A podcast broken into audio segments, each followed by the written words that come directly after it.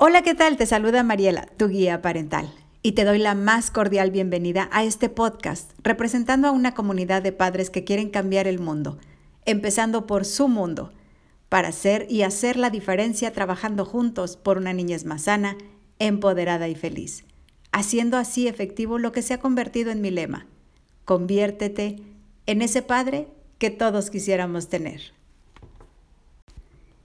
Y hoy traigo para ti un tema súper interesante, muy en particular en esta época en la que estamos viviendo y por lo que estamos atravesando a nivel mundial, y que sería un completo error si lo ignoráramos.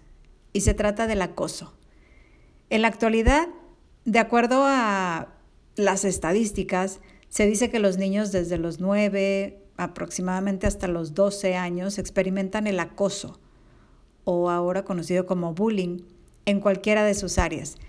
Y esta pandemia lo ha extendido a lo que ahora conocemos como el ciberbullying, ya que nos lo ha hecho vivir en incremento de acuerdo a los números, las estadísticas, esas no mienten, que nos dicen que existen alrededor de setenta y tantos millones de usuarios en redes sociales tan solo en México. Y ya no solo es como una carrilla, como en la vieja escuela la conocíamos, y ahí quedaba como que a nivel local. Pero muy en particular era como entre hombres, los niños pues. En las niñas era casi nulo. No digo que fuera nulo, sin embargo, sí a niveles mucho o muchísimo más bajo que en los varones. Y ahora en estos tiempos modernos lo estamos viviendo de una manera muy diferente porque trasciende a través de las redes sociales. Trasciende fronteras, trasciende niveles socioeconómicos incluso.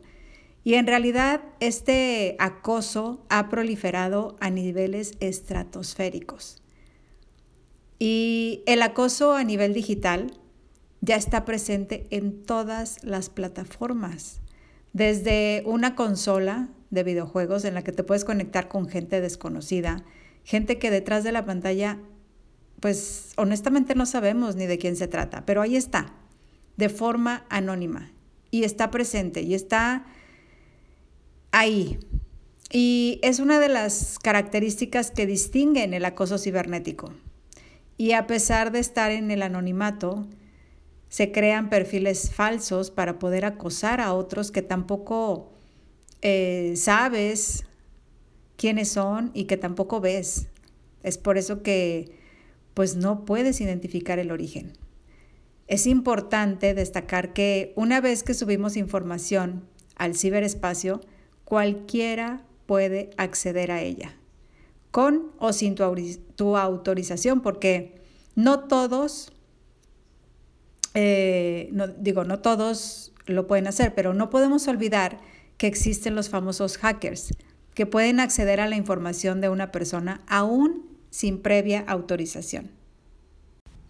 Y hablando desde el punto de vista padres, porque en definitiva este tema tiene muchas aristas que abordar. Sin embargo, nos enfocaremos en la opinión como padres de familia que somos y dándole, claro está, la seriedad que de verdad el tema merita, ya que los alcances, créeme, son inimaginables y puedes constatarlo en donde tú prefieras, no es un secreto todo lo que ocasiona el mal uso, eh, en fin, todas las herramientas tecnológicas en sí. Y bueno, empezando desde el por qué encontramos que desde pequeño un niño aprende la burla. Y lo aprende en casa, en la televisión y en las redes sociales, en donde en definitiva el control se sale de las manos para identificar el contenido que está recibiendo tu hijo, que tan solo con el hecho de estar presente en las redes sociales, pues le llega. Tampoco hay control en las edades del público eh, al que van dirigidos los programas. En Internet se ha convertido en la nana de los niños. Ahora, antes retomando el tema de la carrilla que hoy se ha convertido en algo sin control, como el desde que te hacen una broma, te graban Y no solo queda ahí, sino que lo empiezan a compartir y se vuelve incontrolable el alcance, ¿cierto?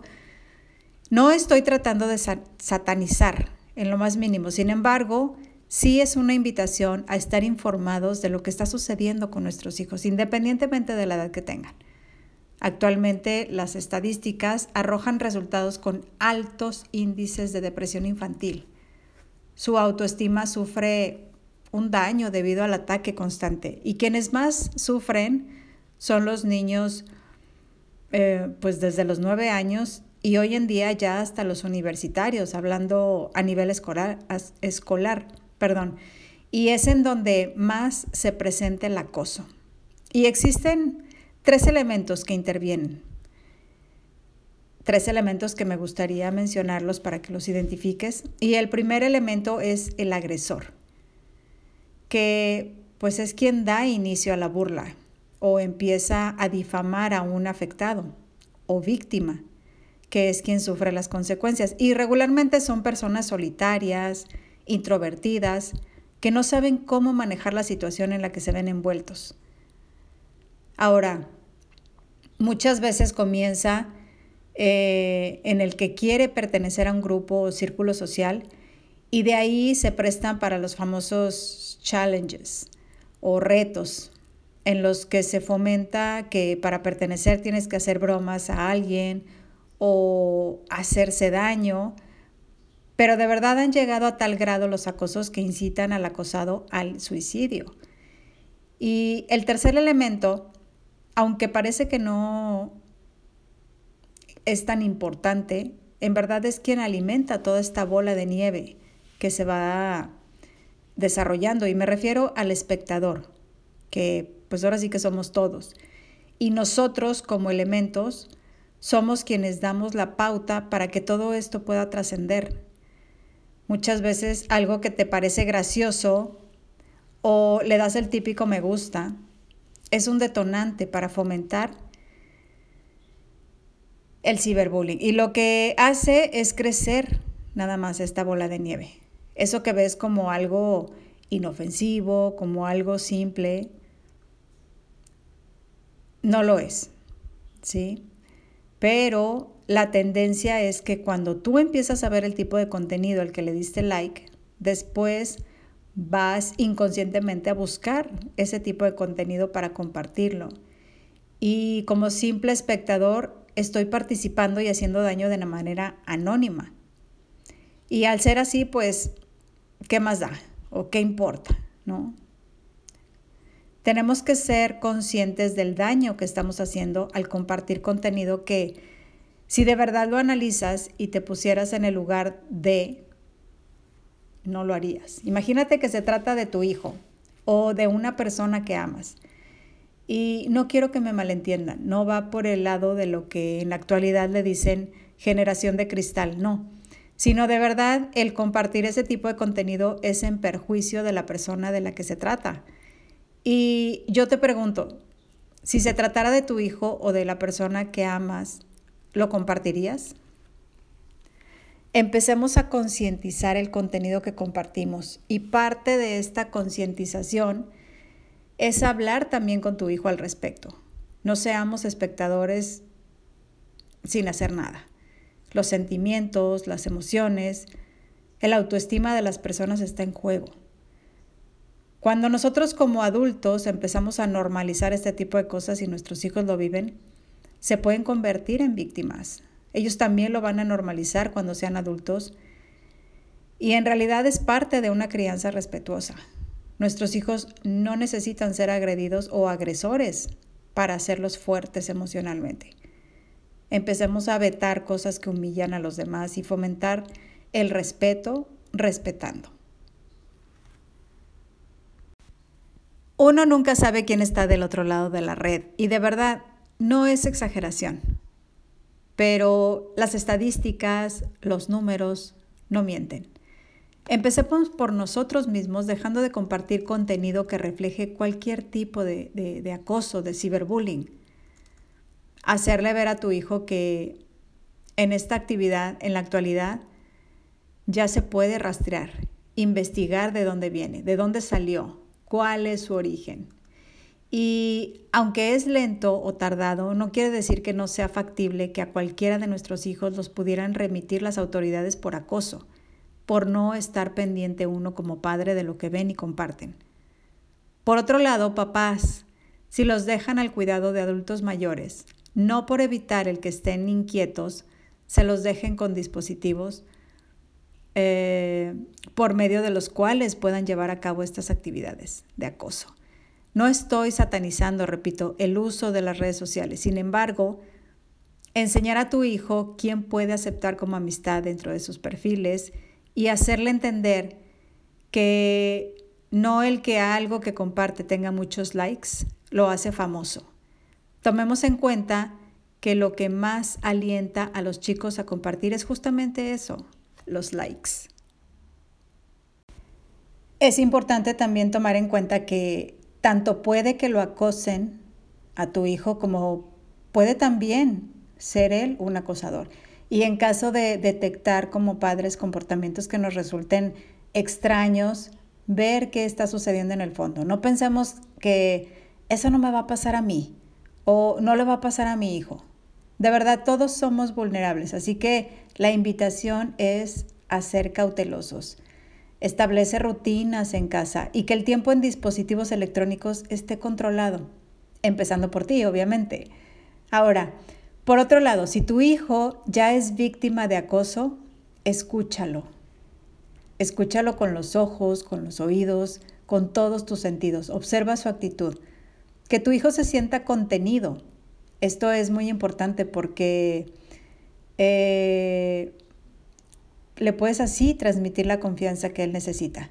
Pregúntale cómo se siente, habla con los padres del entorno en donde se está dando el acoso y de ser necesario ir con las autoridades cibernéticas. Te sugiero que depures tus redes sociales eliminando cualquier comentario que tu sentido común te diga que no va con la educación que quieres transmitir a tu hijo. Eduquemos con el ejemplo. Y aunque sabemos que las nuevas tecnologías suponen un mundo de oportunidades para los adolescentes, aunque hemos de tomar en cuenta sus riesgos, hay que enseñar a los más jóvenes a detectar y denunciar el ciberbullying, porque esto será clave para su prevención. Y vamos a tomar en cuenta los siguientes puntos que son de suma importancia para que compartas con tu hijo, en especial si es adolescente. No respondas a un acoso o tomes represalias. En ocasiones resulta contraproducente reaccionar porque justamente es lo que está buscando el agresor. No cedas tu poder respondiendo e intenta alejarte de la situación, pero si no puedes, intenta tomarte las cosas con humor y desarmarás por completo al agresor, desviándolo de su objetivo. Guarda las evidencias. Es bueno saber que el ciberacoso suele ser capturado, almacenado y mostrado a alguien que puede ayudarte. Guarda las evidencias en caso de que todo se torne incontrolable. Otra recomendación para que le compartas a tu hijo es que pida al acosador que se detenga. Esto depende de, la persona completamente, pero en definitiva Coméntale, no lo hagas si no te sientes totalmente cómodo con ello. Pídele a tu hijo que confíe en ti y de ser necesario, practica con él o pídele que practique con su mejor amigo, estableciendo sus límites con el agresor. Dile que busque ayuda, muy en especial si la situación lo está afectando de verdad, que bloquee a la persona y denuncie en caso de ser necesario. Ahora, si alguien que conoce tu hijo está siendo acosado, pídele que actúe. Saber qué está pasando y no hacer nada para evitarlo no es ayuda. Pero sobre todo trabaja con tu hijo, involúcrate con sus problemas para ayudarle a recuperarse. El bullying está íntimamente ligado a la vida en el colegio y los niños entienden la situación y el contexto aún mejor que sus padres. Y ya para ir cerrando o terminar, existe un lado positivo, ¿sabes? Y se trata de la resiliencia.